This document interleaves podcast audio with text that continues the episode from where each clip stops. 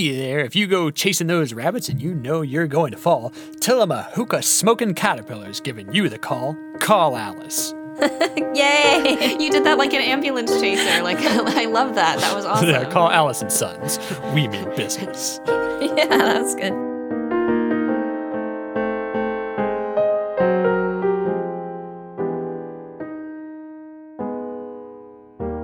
Hello, welcome to Fire the Canon, the podcast where we read the books in the Western canon and decide if they belong or not. But not this week. We're not doing that this week. This week we have a special musical guest. I'm Theo, the producer. I'm Jackie, one of your hosts. I'm Rachel, your other host. And? I'm Jacob, sometimes called Nathan, the guest? The guest, the musical guest. Right. Don't sound so unsure. You're the guest. You're for sure the guest. You are the guest, yeah. We don't know if you're Jacob, but you're definitely the guest. Guest of honor, in fact. Thank you. Yeah, that's great. Jacob has a podcast as well called Underrated Overhated. Yes, that's right. And I was on that podcast a few months ago, I guess at this point. Theo had a guest appearance. Yeah, we talked about folk music. Yeah, it's a great podcast. You all should listen to it. Do you have anything you want to say about it, Jacob? Oh, yeah, you should. You should listen to it. Quite right. I just do that podcast, and I do other musical things on my channel, Big Yellow Praxis, which is kind of my internet handle. It's a mostly nonsensical Joni Mitchell pun, but I stick to it. So yeah, I just talk about underrated music, basically. I just have people on and we chat about music. Yeah. You know, so our podcast kind of seems like the corollary to yours. So yours is underrated, overhated. Ours is overrated, underhated. Yes, yeah. No, yeah, no. Well, we're always on the hunt for books that are overrated, but we haven't found enough. Rachel won't let us fire anything. Well, the whole premise of the podcast is we're deciding whether we're going to fire the books in the canon, out of the canon. And Rachel has never done it. Mm-hmm. I've allowed it to happen. You've allowed it to happen because you have to. She's not completely an autocrat at this time. I have a couple questions. Did the name come first? Because it's a great name. And it's the kind of name where I would imagine someone has the name and like, this is just a great name. I need to create something around it. Rachel smugly blinking because, yes, she came up with the name and we based the podcast around the pun. I'm not joking. Okay, here's fantastic. The thing. We were thinking of doing some kind of podcast at some point because we just talked all the time anyway. And I thought, like, hey, we're already talking. Let's just record it. Let's just monetize this. Yeah. Theo's mom would love it. And I was right about that. Oh, yeah. And then I just thought of the name and I thought, wait a second, this is actually perfect because I already have read all these books and Jackie's read a lot of them and Theo hasn't read any, it seems. So. Oops. Well, and so Jacob, your idea for this episode was we're kind of going to mash these things up, and you've given us 4 songs that are based on famous works of literature to discuss. And yes. I have not read any of them, but I know what they are. Yeah. This episode goes out to all the dads out there. This is the dad rock. Yeah. I will say, Fire the Cannon. Yes. And I was telling them earlier, so my dad, when my sister and I were growing up, every time he would always listen to the classic rock station, and each time a new song came on, he'd give us $0.25 if we could correctly state the band. So I know the songs and I know the bands, but I actually don't know the books. So I'm actually more on Jacob's team during this episode. And I told Jackie that what my dad would do is he didn't go easy on us. He would say, you can wager $1 before the next song starts. You can bet me $1 that you'll be able to get it right. And if you are correct, I will give you $1. If you're wrong, you have to pay me $1. So we would basically not play the game. Yeah, your dad discouraged guessing. So you never learned anything. Was this with classic rock, Rachel, he would do this, or with... Yeah, classic rock. Okay. Well, no wonder that you never really learn. I mean, I was able to get a few of them, but sometimes he would break down and... How much money did you lose? I never lost any money because I would wait until he was like, okay, fine, like, I'll let you have 3 guesses. And 30% of the time it is Led Zeppelin, so... You know, it's fine. My mum will still be driving around somewhere in a car and she'll just put the phone up near the radio. She'll pull over and put the phone next to the radio. I'm glad to hear she pulls over. She's listening to a classic rock. And she'd be like, oh, what's this? And obviously you cannot hear it down the phone. So I just have to try to talk to her. Mom. Just tell her it's Led Zeppelin. I don't know what it is. But usually it's Yes, actually, which I mean, I consider incredibly cool. But, Yes was actually the first concert I ever saw. Wow. I saw them when I was like very, very little and they were playing at a free festival that I had gone to with my parents. Brilliant. I love it. Yeah. Is your mom testing you or is she just wondering what it is? Like, does she just need the Shazam app? I don't think she's testing me, actually. I think it's a kind of, actually, it's a sweet kind of enthusiasm. Like, oh, listen to this. It might be. I mean, it's a bit of a guess. Sometimes it's not, but it's usually a song I might like. But usually I can't tell what it is, and I have to text her and be like, Mom, what was that? Oh, it was The Beatles or something, and I just heard drumming or something like that. I was going to say the classic rock point is, well, yeah, it's obviously, it's classic rock, but it's a good point because the 70s was kind of peak literature rock. Yeah, you might want to call it literature rock, but it was peak frivolous. I mean, it was the age of progressive rock. It was the age of, some might say, overly pretentious rock. Yeah. Others might say, I might say personally, it's more enthusiastic and fun and okay, maybe a little bit pretentious, but it is that kind of peak era. And personally, I consider the kind of peak literature rock song, if it was a genre, is, you might not agree, but for me, it's Kate Bush, Wuthering Heights. Oh, hell yes. Oh, yeah. God, yeah. I love that. That's how Jackie and I became buddies. One of the ways. Really? Was bonding over Wuthering Heights. Well, I have been singing that song to myself since I was 3 or 4 years old because my dad would just blast this Kate Bush album. My mom hated it probably because I had a horrible little 3-year-old voice, but... yeah, we became buds over this. You could do the dance. I became buds with another person through the song, too. When I was teaching in Korea, that's how Jordan and I bonded, was we went to, like, a norebang, like a karaoke place with a bunch of... we were on this trip with some other foreigners, and they had that, and we sang it, and of course we did the Kate Bush voice, and, you know, like... 8 people left the room and got really angry. What? Because only Kate Bush, there's like a few singers that only, you know, you don't try and be Freddie Mercury and you don't try and be Kate Bush. No, we're very good at doing that voice. They just didn't like it. Uh-huh. They were like, what the fuck is this shit? What song is this? Why aren't they doing like something people know? And it's so long too. Then there are voices that everyone should at least once in a while try to imitate, like David Bowie. Even if you can't do it well, you just you occasionally have to give it a go because it's just so much great fun. Yeah, yeah. Jackie did a Bob Dylan yesterday. Oh, that's another. It's actually not bad. May I hear it? With the Bob Dylan. Do Bob Dylan, girl. Yeah. What should I read? Just say you've got a lot of nerve or something like that. You got a lot of nerve. Yeah, in my head, that's what I was expecting. This week on the pod, we have Jacob. That wasn't very good at all. But ghost voice. Yeah. David Bowie. Yeah, that was not bad. I can't quite do it. I don't have the received pronunciation. I'm from the wrong part of the country. The northern part, it sounds like. Yeah, I'm from the cool part, the northern part. Yes, yeah. My only reference for his laugh is from the film Labyrinth, and I saw that just the other day, so I should remember it better, but I can't do a David Bowie laugh. Oh, man. I feel like Jacob is like the missing fourth person in our friend group. Like, we're so obsessed with Labyrinth. The one who links Jackie to Theo. Yeah, basically. I think whenever I try to do a David Bowie voice, I get it mixed up with the Flight of the Conchords Bowie impression. Oh. They do a good one. So it's like a mix of New Zealand. Yeah. All right. Shall we begin? I think we shall, right? Jacob made us a Spotify playlist of 4 songs based on literary classics, so we'll put a link to that in the episode description if that's okay with you, Jacob. Yes, yeah, of course, yeah. I would recommend that you listen to the songs. Obviously, we can't play them because we don't have enough patrons yet to get sued by these 4 classic rock dudes, so give us more money and we'll break the law. So anyway. So wait, Jacob, why didn't you include Wuthering Heights? Because it goes without saying that it's brilliant. I don't know.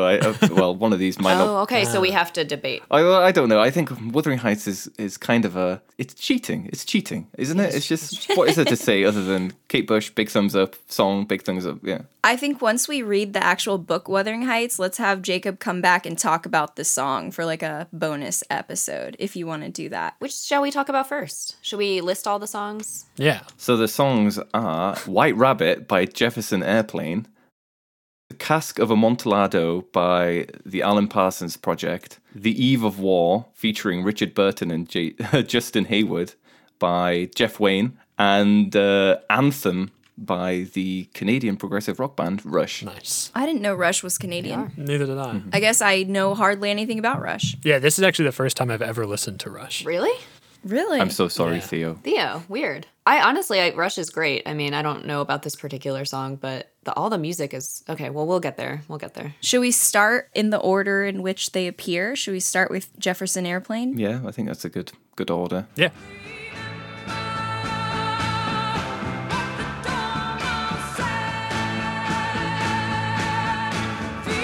Let's say, since this is mostly a book podcast, first let's talk about if we've read the thing it's based on, and then we'll talk about the song. So, Alice in Wonderland, everybody, what's your level of familiarity? I mean, movies. Yeah, I haven't read it. I don't remember there's like a Disney version, right? I don't remember watching that. I didn't ever watch the Tim Burton one, but I watched this weird Soviet one with like stop animation stuff that has the most painful sound design I've ever heard in a movie. It's so grating, but it's like awesome. Why did you watch this? Didn't you hear the description? Why wouldn't he watch it? Yeah, Jackie, weird Soviet version.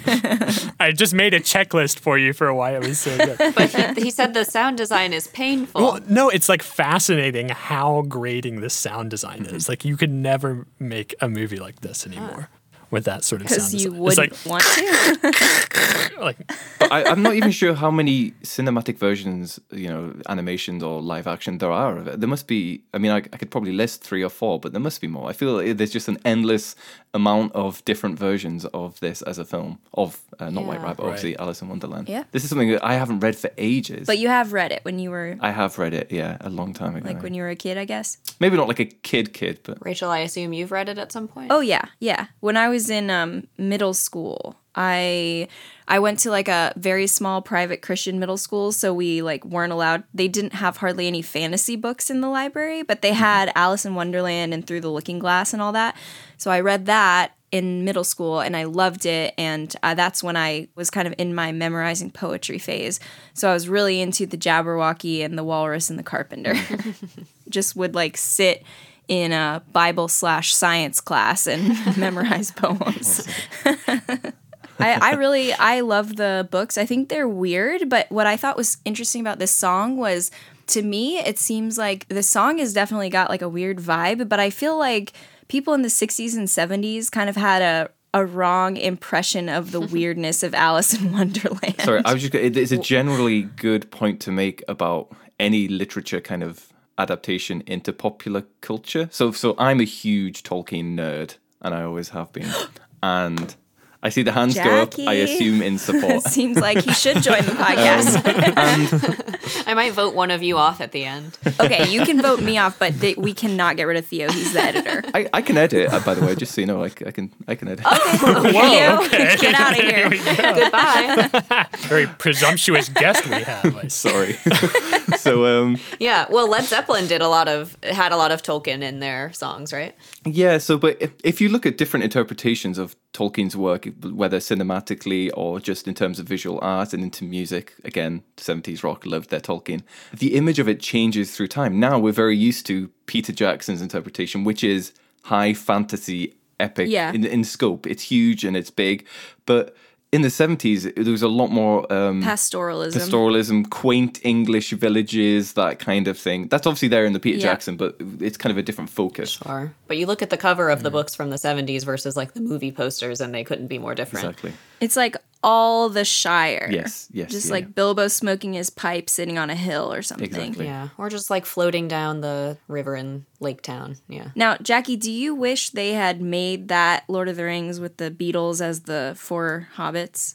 Do I wish they had made it? Because they were about to. Yeah, I don't... Was it going to be like a musical sort of thing, like with songs and stuff? I would imagine, because I think it was similar to the animated Hobbit movie where... What's that song they sing? That was one of the 5 DVDs we had growing up, too, was this bizarre cartoon version of The Hobbit. Was that the 70s movie, I think? Yeah, 1977. They haven't done it, so I can't say if I would have loved it, but I kind of think not, because I kind of prefer when I love 2 things for them to just stay separate and not sully the other with, I don't know, I just feel like that gets weird. I think that's prudent. I think it is. And also, even the Beatles obviously have fantastic Liverpudlian accents, but it's not the appropriate accent in my mind for a Hobbit. Yeah, the Shire should not be Liverpool. What accent do you think Hobbits should have? I think Peter Jackson nailed it with a kind of West Country burr, so I don't know to what degree you're aware of the different parts of England.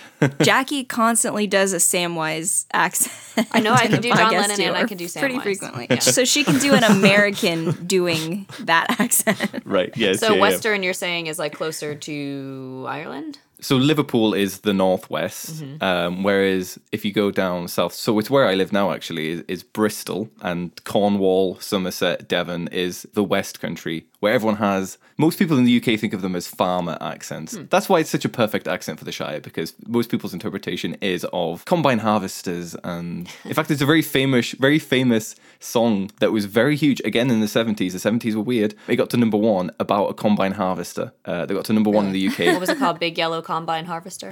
Pretty close, but it's sang in a West Country accent. So that's the picture of a West Country accent. What if that had been the Beatles reunion that everyone is hoping for, is they got together to make a Lord of the Rings movie, and then they disbanded again? That would be funny.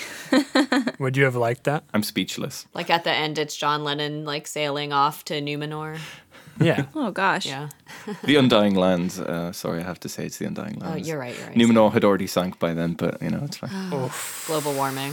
Oh, yeah. Man, Jackie. This is a presumptuous guest. Sorry, I am trying to take Thea's place, correcting Jackie on Lord of the Rings. This is why in the beginning he was like, I'm the guest, because he knew he was going to take over as the editor by the end. Yeah. Welcome to Fire the Cannon. This is your new host, Jacob. I'm joined by three guests. Don't get too attached. This is the last time you'll be hearing from them. Okay, so 70s. Wait, we got to talk back to Alice in Wonderland. Songs. White Rabbit.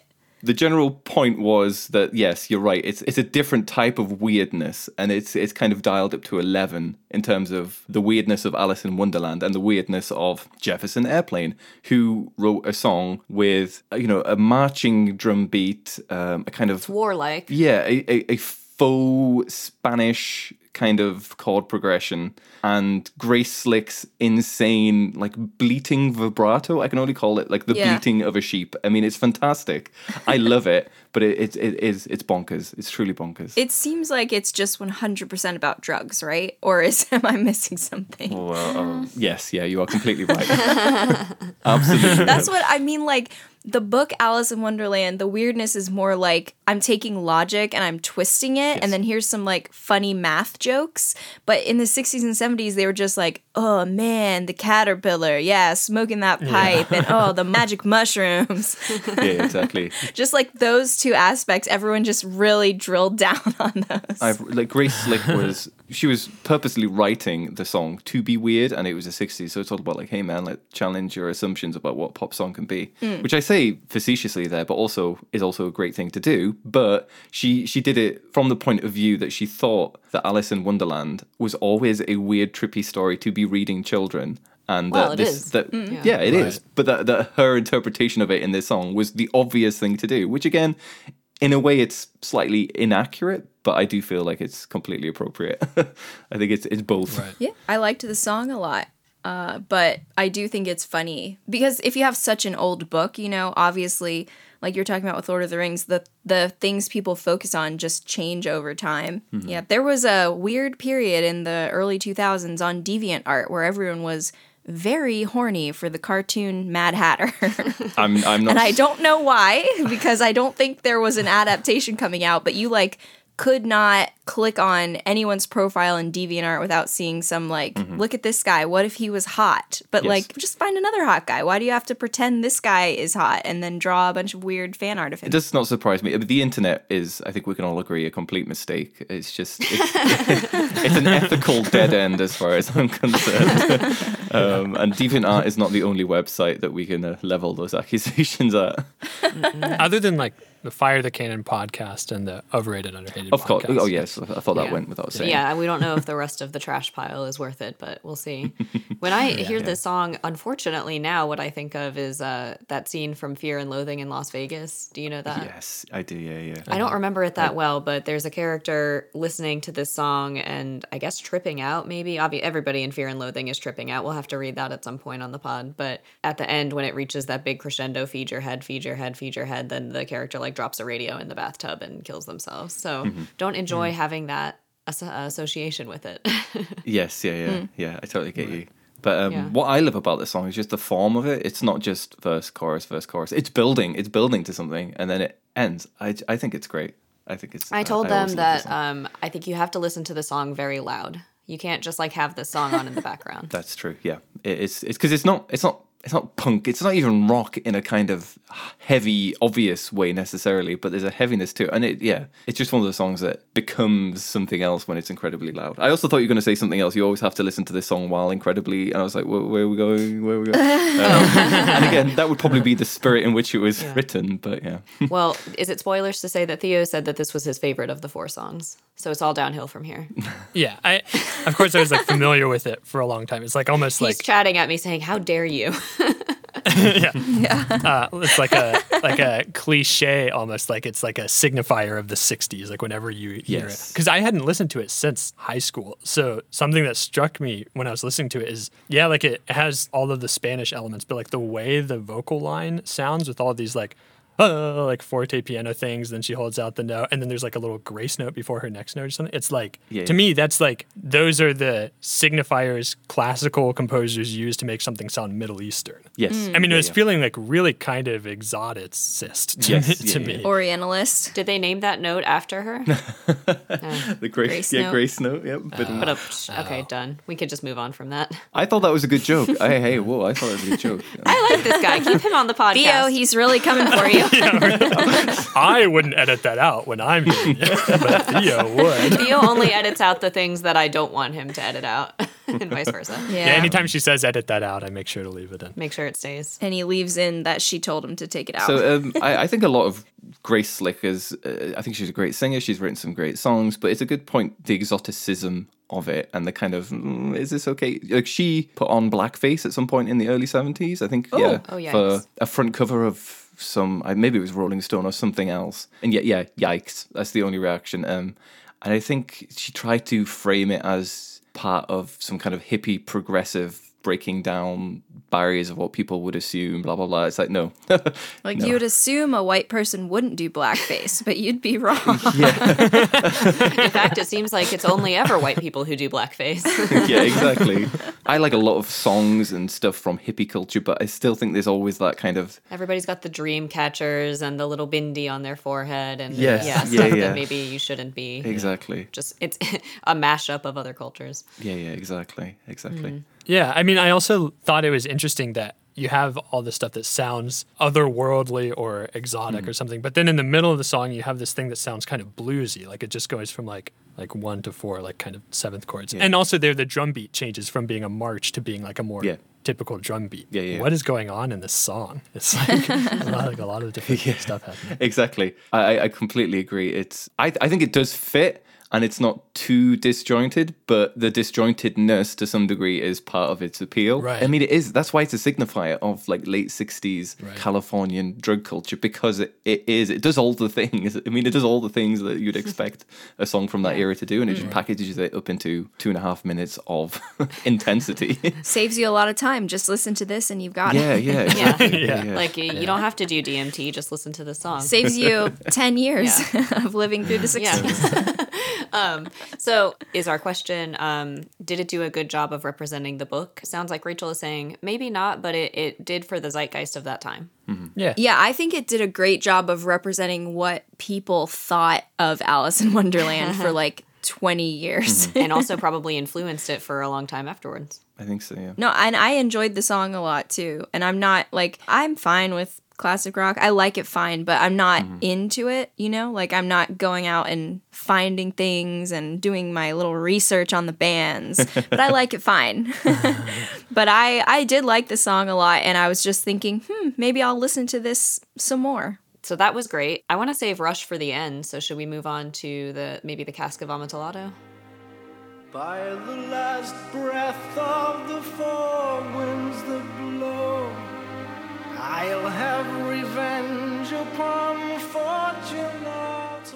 Okay, so the thing that I don't like about this song is that he pronounces it Amontillado. Instead of Amontillado, right? Yeah. I meant to say at the start when I was listing them, I also did that, but it's because of the song. I that's the name of the song. Yeah. Right, no, the name of the story is The Cask of Amontillado. The name of the song, The Cask of Amontillado. Yeah. To avoid copyright issues. Yeah. Can I just apologize? Because there might be some listeners who were turned off immediately as soon as I started listing the songs, and they may not even listen to this point because of my correct but... Typical Englishmen can't bother to pronounce things right. Yeah, sorry. We can have you record a long apology, and I'll insert it right after that. So yeah, so this song's by the Alan Parsons Project. And does this piece of literature in America need introducing? Is it that kind of level?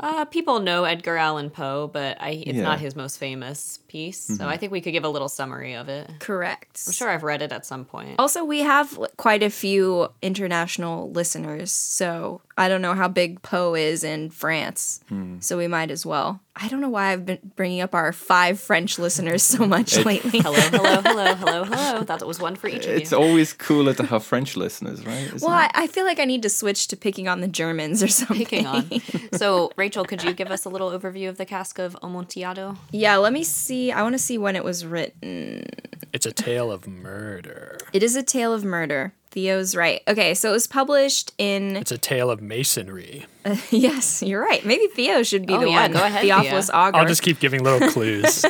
Saying what it's tales of. What's the next M word that it's about? Masquerades or something? Because isn't it carnivals happening? Isn't the main character's... Doesn't his name start with an M? Yeah, Montresor. That's what you should have said. A tale of murder, masonry, and Montresor. We can make that the episode title. It's like a cheesy 1950s movie poster. So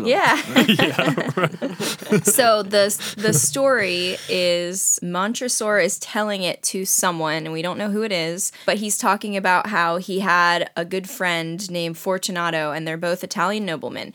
And he gets revenge on him for some kind of insult, and he doesn't say what it is, but we can assume that it really wasn't that big of a deal. So he tells his friend, like, come here, I have this rare cask of Amontillado wine, and you should come over and taste it. So he's like, that sounds great. I want to show off that I know more about wine than some other guy. So they go there to the palazzo, and they're, like, wandering around in the catacombs, and they're tasting the wine, and...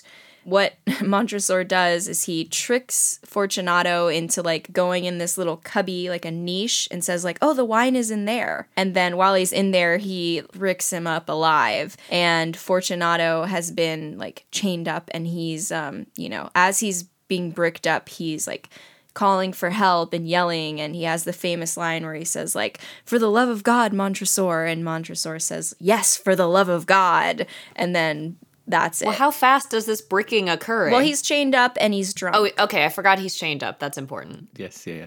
But also he's drunk. And I think Montresor was expecting him to not notice at all. But he, like, sobers up, I guess, because he drinks so much wine that he's fine with it. But he sobers up and notices. And then at the end, Montresor, like, drops a lit torch. And he says, like, that he feels bad, but he thinks, oh, it's just because the catacombs are damp. At the end of the book, he says, 50 years later, the corpse is still hanging from its chains where I left it. And he ends with, the Latin, in pace requiescat. Rest in peace. But so that's the tale. Some, asshole kills his friend for no reason. Yeah.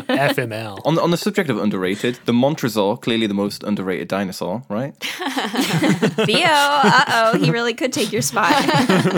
I'm the dinosaur guy here. Now, if he only likes Yu-Gi-Oh, we're going to have to kick you off. My brothers really like Yu-Gi-Oh, and I remember watching bits of it. Do you really like Yu-Gi-Oh? I can't. I'm not saying that in a judging way. I'm generally like what you want. From 4th grade to 6th grade, it was like my life. It's fair. A touchstone of his childhood. It's not like he's currently watching it, but audience, if you currently watch Yu-Gi-Oh, good for you. 4th grade to 6th grade, it was like Yu-Gi-Oh, gummy worms. That was my life. I wasn't being snide, so this is another British cultural thing. People in the South, they're kind of like passive-aggressive. I'm from the North. We're incredibly blunt to the point of rudeness. Aggressive. So don't worry. If I genuinely thought Yu-Gi-Oh was lame or whatever, I would say it. There's no beating around the bush for me. But yeah, this song. So it's just so you know, it's from an album that is all based around Edgar Allan Poe short stories primarily. Yeah, short stories. The same guy doing all the songs or various guys? What is the Alan Parsons Project? So Alan Parsons was one of the techs, engineers on Dark Side of the Moon and a few of the Pink Floyd albums. The fact that he then went on to have a relatively, not huge, successful, I wouldn't quite call them progressive rock. They're kind of, they're similar to Pink Floyd. They're kind of like 70, they're dad rock. Just call them Neolib rock. Neolib. I've heard of the Alan Parsons Project, I've heard people making jokes about the name, I think. Yes. I mean, Alan Parsons, so he sounds like he'd be what we call an anorak. I don't know if you have that term. Like a rain jacket? Is that a raincoat? Yeah, so yeah, it's named after the rain jacket. Just kind of a geeky, nerdy guy who does train spotting. Now I am mocking people's hobbies. I don't mean to, but it's a term that people use in this country. Is train spotting just looking at trains? Or being like, aha, I found one? Because all I know is the Ewan McGregor movie, which train spotting to me sounds like something much more hardcore. Yes, that's very different. So train spotting is, maybe it's again a very British thing, because obviously we had a history of trains where the steam train started. History of trains. Well, we do. I mean, we do. Yeah. Americans don't understand what public transportation is. So we don't.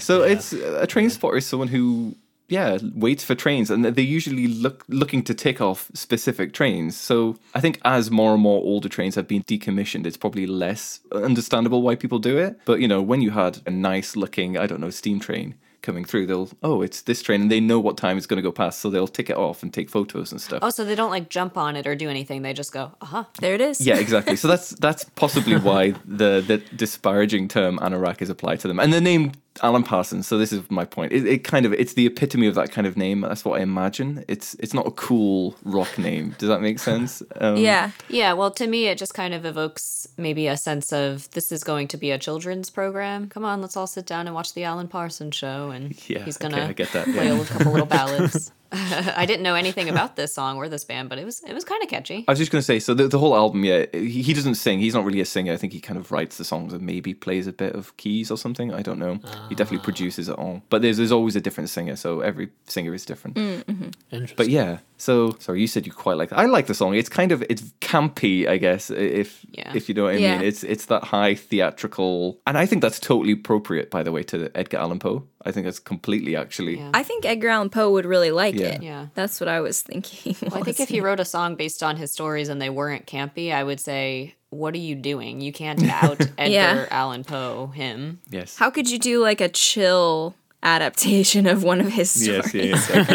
and if you did that, I would say just write your own song then, but you have to stay true to his spirit. Yeah. I totally agree. So I've done episodes of my podcast before talking about literature and music and similar adaptations, and I guess there's always a difference to me between how good a song is and how appropriate it is. And I think this is a good song that is perfectly appropriate, whereas, for example, the first song, by Jefferson Airplane, is a great song that is less appropriate. And I think it's it's an odd kind of difference, I guess.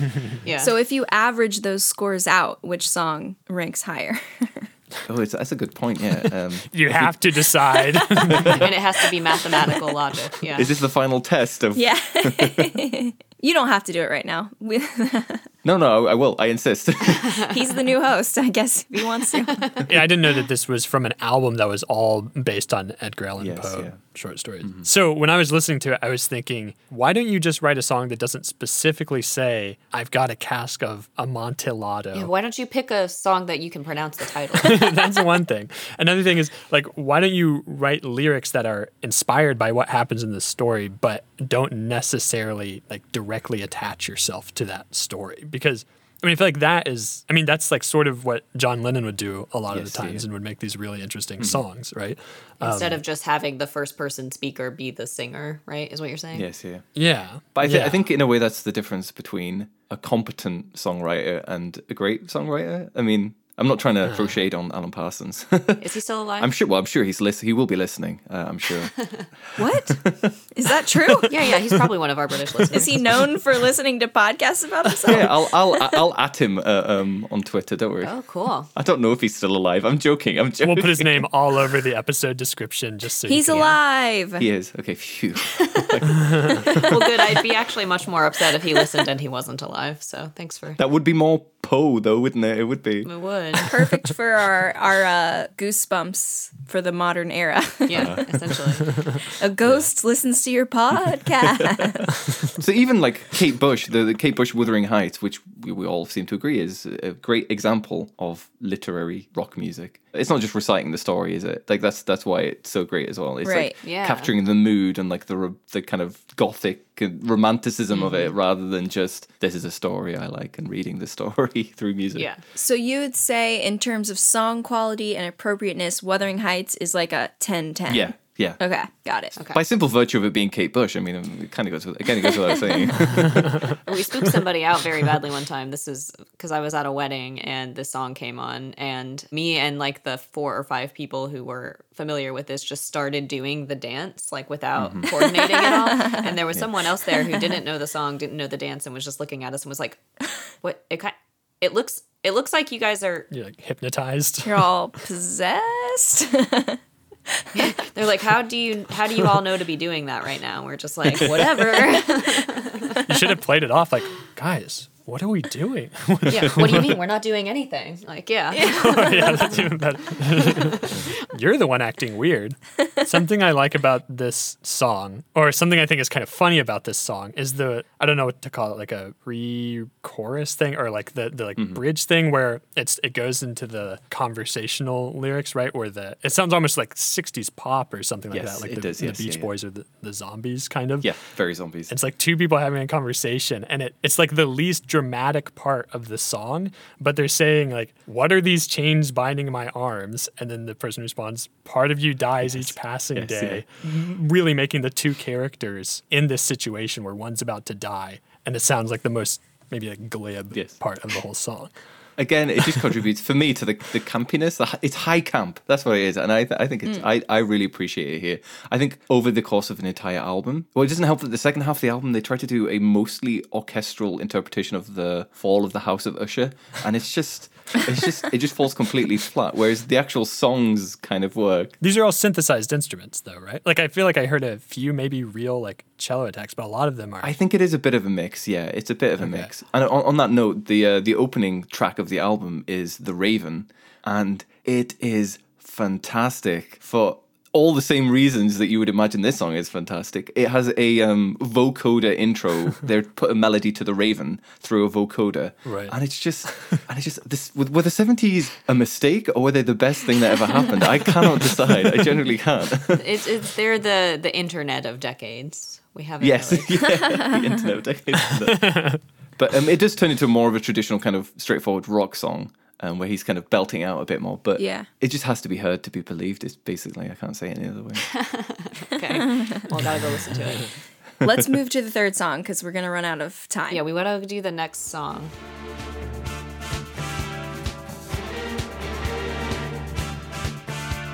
And that's how it was for the next 10 nights. A flare spurting out. So the third one is based on the War of the Worlds, which... I would think everyone's familiar with it, even if they haven't read it. Have you guys read it or like heard the radio play? Or so I actually have it on CD, and I think someone just burned H.G. Wells, the original recording to the CD, and so I've listened to it before. Yeah, I've read it. It's just aliens come to Earth and attack us. Mm-hmm. We're good. So let's talk about the song.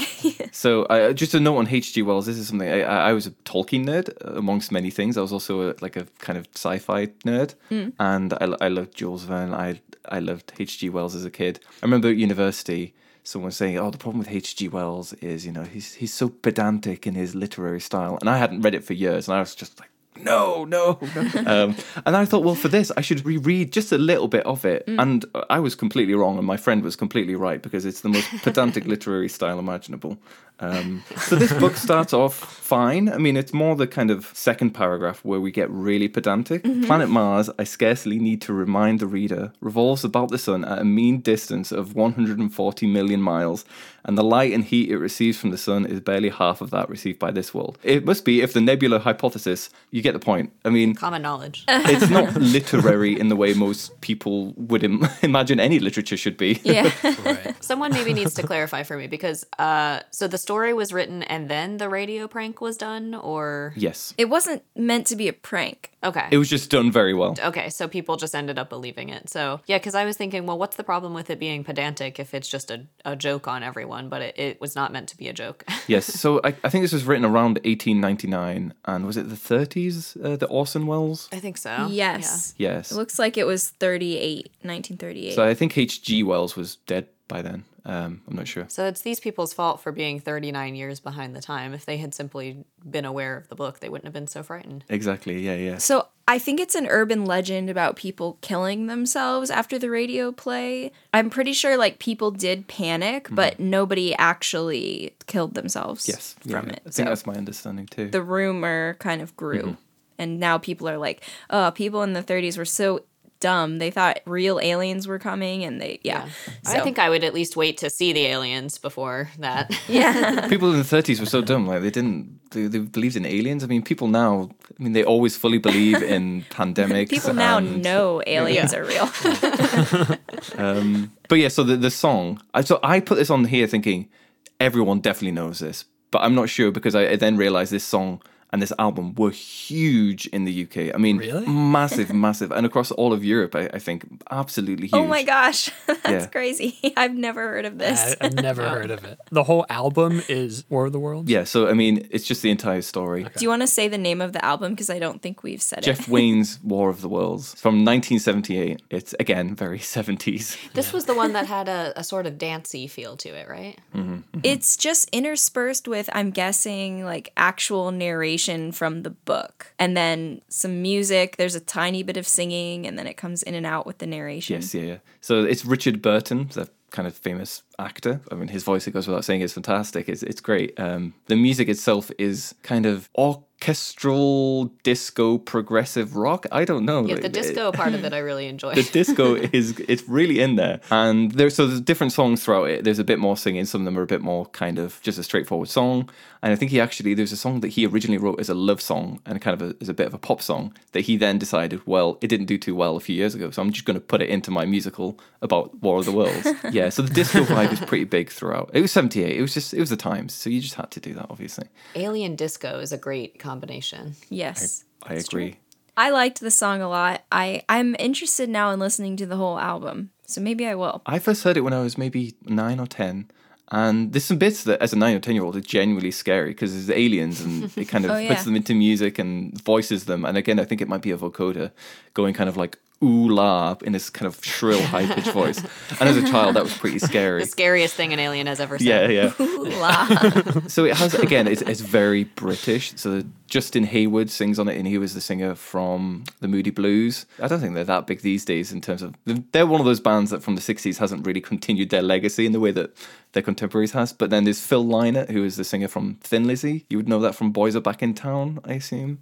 I'm familiar with the name of that band. Yeah, I know that song. Again, they were a band who were quite big in the UK for quite a while, but most of the people in it never really... This probably doesn't translate to an American audience that well, but everyone... Well, you could ask our dads. None of us are dads, so we may be missing that segment. We should convene a council of dads on this episode after they've heard the songs. Let's get Frank, Dan, and Henry to tell us what they thought. Yeah, it definitely felt like part of a larger thing. Like to me, I don't know if I felt like it worked as like a song. I feel like if I listened to the whole album, I would appreciate it a bit more. Like you didn't think it was just a nice bop that you could just like listen to as a one-off. Nice bop you could bop to. Yeah, maybe not. I don't know. I do think it's interesting how it seems like fast hi-hat with slow chord changes always sort of codes like this is the future and it's scary. I was reminding myself of this music before we started talking, and I was playing it through my speakers. It was a bit loud. I had the window open and went into the garden for a bit. And this is probably quite telling about the music itself, which I love, but I heard it kind of drifting out of my window and I thought, oh, there's an ice cream truck. And then, that again might be a very British thing, but ice cream trucks, they play like Green Sleeves and just random jingly songs. Mm-hmm. Well, and they're kind of unsettling because they're always a little bit out of tune and just... wherever they're going, you're going to hear some kind of different... You have the Doppler effect or whatever it's called. Exactly, yeah. So I heard that and I thought, oh, ice cream, I could do some... Yeah, I'm down for ice cream. And then I thought, no, it's Jeff Wayne's War of the Worlds. No, it's aliens. Yeah. And again, it's high camp, isn't it? It really is. And I'm sorry to kind of be a bit of a broken record. I'm not sure if Americans realize how campy the British charts historically and probably even now can be. We have put some incredibly weird music to number one. Strange novelty hits about, as I said before, Combine Harvesters, weird things. And I think I genuinely love this album still, but it is still very weird and campy. And it, as I said, it sold tens of millions. Yeah. So many albums. That's amazing. It's just brilliant. Theo and I tend to disagree on our favorite Pink Floyd albums, for example. So for some reason, I really like Animals. That's really campy, right? Like, you've got explicit moralizing and the sheep and the, you know, it's very pretentious now. That's really interesting because a lot of people love the album Animals, and my little brother and I really don't like it. I listen to it and my emotions are killed by that album. I don't know how else to say it. I get nothing from it. All emotions. Yeah, it just puts me into a funk, really. I just hear it and I think this... And it's weird because I like not every other album by them, but, you know, the albums either side particularly I think are great. And I listen to Animals and so many people love it. And I don't know what's wrong with me. It's your fault, yes. Yeah. Maybe it is.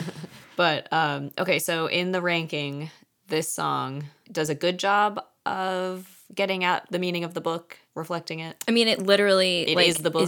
Right. Yeah. So and then you like the music as well. So as an album, I feel it can't help but do a good job of nailing the narrative because it just is the narrative. Yeah. Tonally is a different question, right, I guess, because I don't think it does. You got H.G. Wells, who is quite a pedantic. I mean, it's kind of the original science fiction where people that pedantry was, you know, you were educating the public on science to some degree, and they don't really match that because that would be completely inappropriate to a 70s concept album about aliens. So it's kind of, I think it's kind of middling on that. I don't know. Yeah. And in terms of the quality, I still love it. I couldn't give it too high a mark because I love it partly because of the camp rather than the quality. I don't know. Maybe that's a false dichotomy.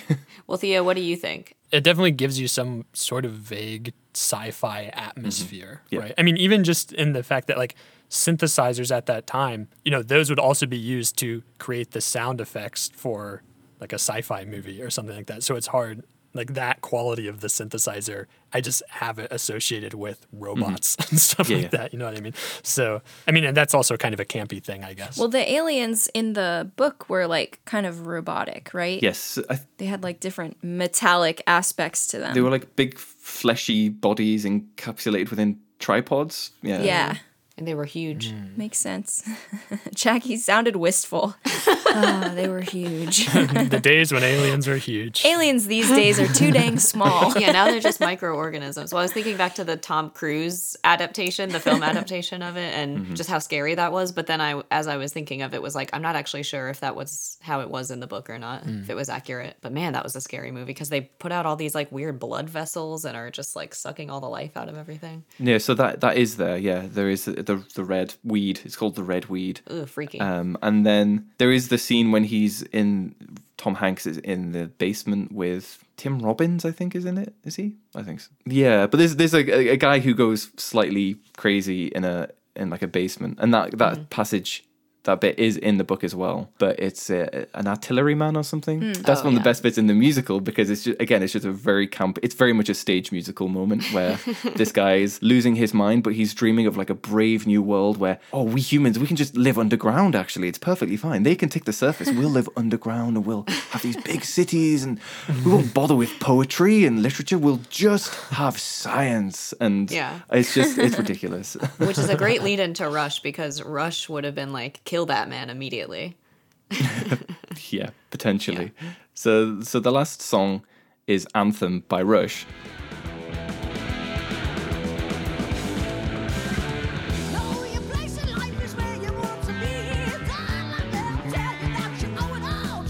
Which is based on Anthem by is this kind of a Voldemort kind of thing? If I say her name, Ayn Rand. And everyone seems to pronounce it differently. I was always led to believe it was Ayn Rand is how we... Ayn Rand. Okay, Ayn Rand. Yeah. There we go. Yeah.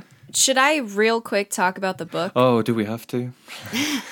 This is your doing. It is. Just real quick. It's an Ayn Rand novella. I had to read it like my freshman year of high school in English lit class. Literature.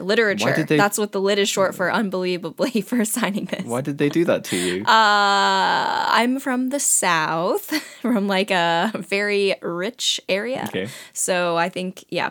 But It's not a good novella. Like, the writing is very poor. The whole thing is just, oh, in the future, everyone has to have equality. It's like a Harrison Bergeron type of situation, which we'll talk about later, probably on the podcast.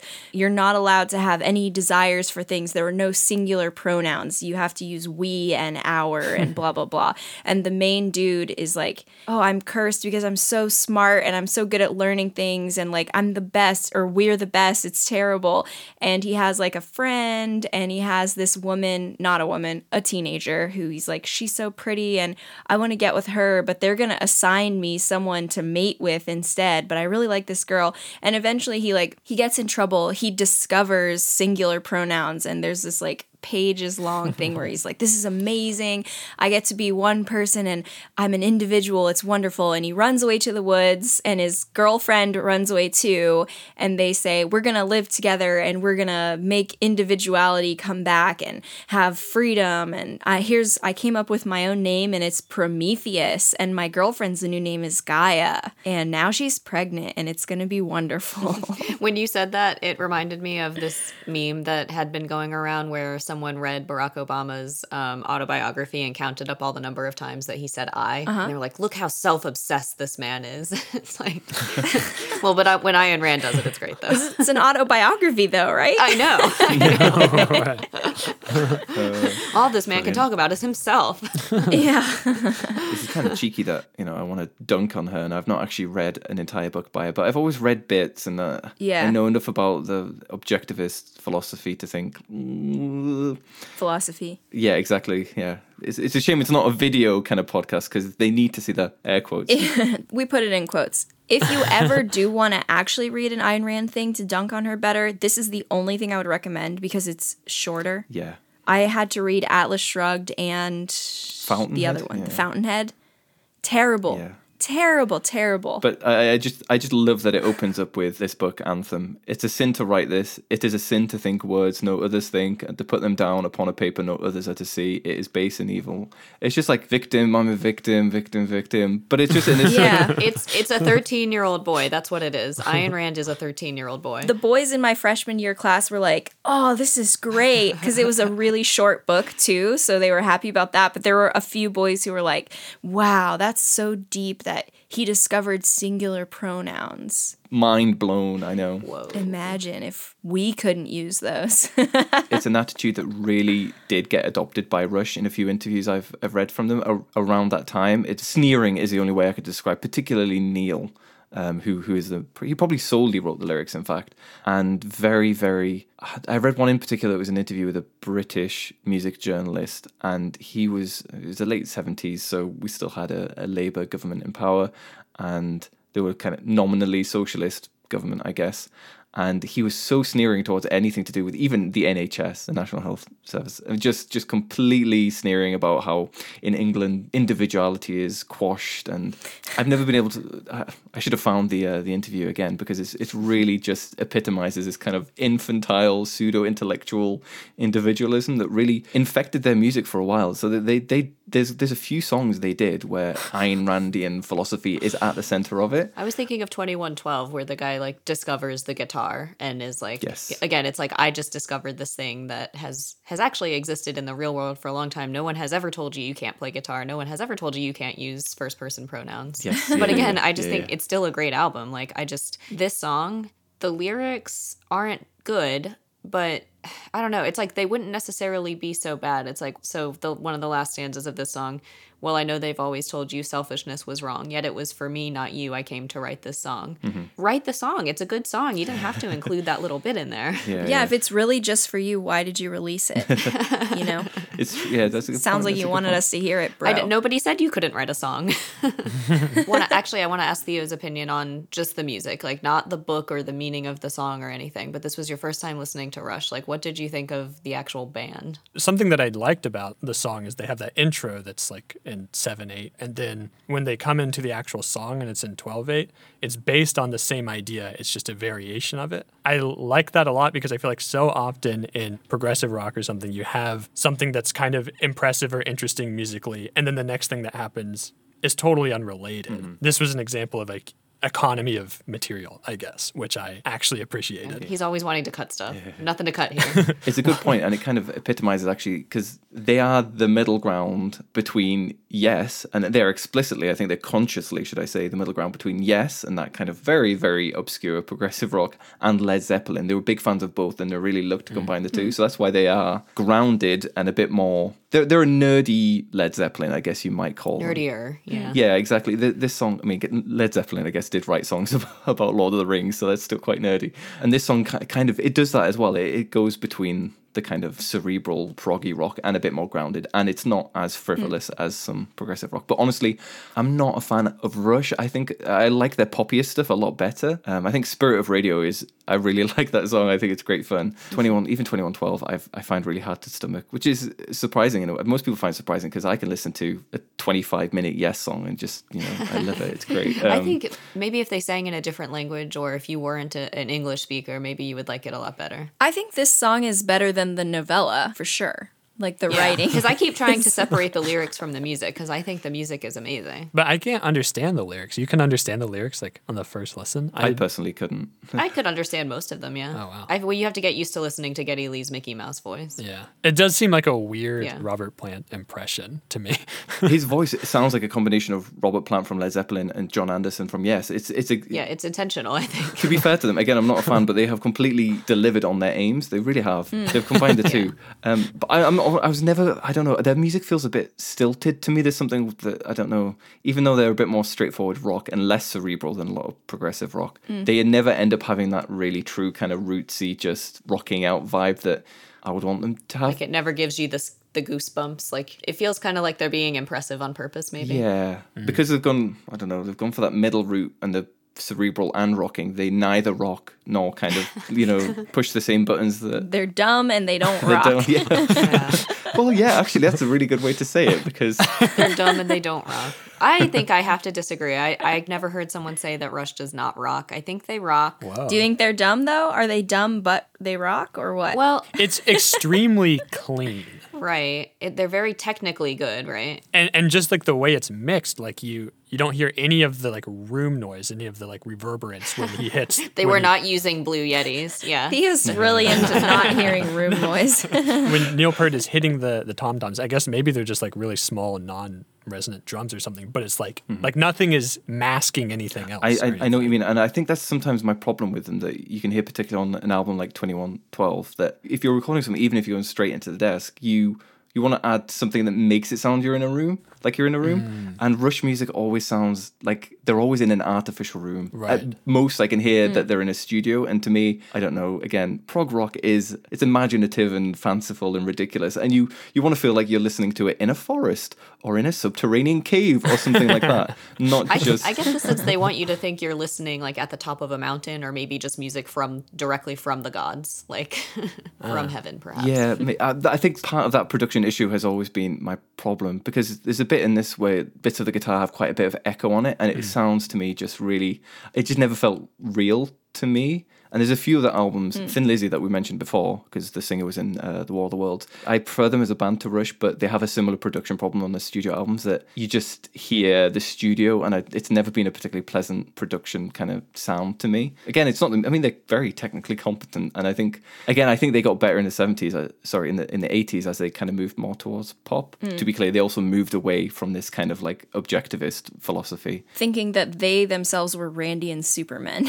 Yes. That's such an embarrassing thing to believe, is like, I'm so good that I don't even need society. That's just so juvenile of an opinion about yourself. I totally agree. Is it more embarrassing now than it was then? Probably. I think my thing is that, you know, you can't be good at everything. I think they shouldn't have tried to be philosophers. They should have just stayed in their lane. Oh gosh. I don't mind if people try other things. I just think this particular philosophy is very embarrassing. Like, it's one thing if you believed it and you were like, I think that there are Supermen and they should tell me what to do. That's okay, whatever, weirdo. But if you're someone who's like, I'm one of the Supermen, that's so embarrassing. Yes, it's less embarrassing, I think, to say everyone is a Superman and so am I. Yes. That's my philosophy. We're all great. We're all great. Yeah, that's great. Yeah, but in that case, why wouldn't you want all the Supermen to work together in a society? because I'm the best Superman. No, I'm just kidding. Oh, we come full circle now. Now I don't feel so super anymore. To wrap up, let's discuss another song based on Beowulf, written by Theo Chandler. Oh, really? No, I'm just kidding, Theo. We won't have someone critique it. Oh. Well, there's nothing to critique. That's why we didn't bring it up. It's perfect. Yeah. So we didn't say how appropriate the Rush song was to its source. Yeah, please do. Tell us what you think. I think it's a 10 out of 10. It's a crap song and it's a crap book. Honestly, that is actually, I don't always dunk on Rush, but I do it occasionally, and it's fun. I can't help it, sorry. What if we had talked about Tom Sawyer instead, another literary Rush song? I like that a lot more. I do like that a lot more. Yeah. But I was going to say, like, to me, the guitar solo is, in this song, Anthem, is a perfect encapsulation of the problem with this song as a whole, and Rush during this era, personally for me, and Ayn Rand. I keep getting it wrong. I don't know. I think it's Ayn. Ayn Rand. I think you've already told me and I've already forgotten. It doesn't. She's dead. She, like, what's she going to do? Unlike Alan Parsons, she is not going to be giving us a review. Yeah. That's true. That's true. The guitar solo just is just contentless to me. I heard it and I didn't even feel it went anywhere. I didn't get a melody from it. It was just notes that kind of fit together, and they rocked in a very straightforward way, I guess. Like, there's notes, but he could have played much fewer notes and played much more content within that. And I just didn't get anything from it. And I think it's a real shame because Alex Lifeson is a good guitarist and he didn't need to do that. The more notes, the better. Yeah. More is better every time. That's a verifiable fact. Yeah, that's true. But accepting that... Have you heard of the 80s neoclassical shred guitarist Yngwie Malmsteen? Yes. No. I have, actually, weirdly. He's ridiculous. He's walking Spinal Tap at many times. There's a great interview where someone's talking to him and he says, yeah, people say to me, Yngwie, you know, sometimes less is more. And I say, you know, how can that be possible? More is always more. They don't know what they're talking about. Like, it just doesn't make any sense. Right, I mean, that's just a truism. Yeah, he's like, that's why I always play very fast all the time. And I can't help but respect him for that. Do we need to wrap up now? Yes, please. Okay, yes, please. You were talking too. I know, I can't help it. Gosh, that was so blunt. so Northern English of you. Well, this has been really great. Thank you, Jacob, for coming on our podcast. It was good to get to know all of these songs, and audience, I hope you listen to the playlist as well. It'll really enhance your experience, I promise. Yeah. And listen to Jacob's podcast as well. Yes, Underrated, Overhated, on YouTube and Spotify and all the places under the channel of Big Yellow Praxis. It was great being on it. It really was. It was great talking to you. Yeah, you've been a great guest. Awesome. If you ever want to come on again to talk about something else, we'd love to have you on to talk about some Lord of the Rings music or some Wuthering Heights at some point. Yes. I might be contacting you to just start our own podcast, actually. So but no, this was very fun. Thank you for coming. Yeah, and I just want to say, to the listeners, if you like the way this is kind of how your podcast is. Yes, every week you have a playlist and the two people discuss it. Just if you like that scheme. Yeah, check mine out. All right. So thank you all for joining us. We hope you enjoyed this episode. If you want to hear some more from our guest, you can follow him, like he said, at Big Yellow Praxis is his social media handle. His podcast is Underrated Overhated. Our information you might know, but if you're just joining us, you can reach us on Facebook at Fire the Canon Podcast. We have a discussion group and also an official page for announcements, so like both. We have a website. It's firethecannonpod.com. You can reach us on Instagram and Twitter at firethecannonpod. And we are also have a Gmail. We also have a Gmail. The Gmail is firethecannonpodcast at gmail.com. If you'd like to support us, you can reach us at patreon.com/firethecannon and also ko-fi.com/firethecannon. That's ko-fi.com/firethecannon.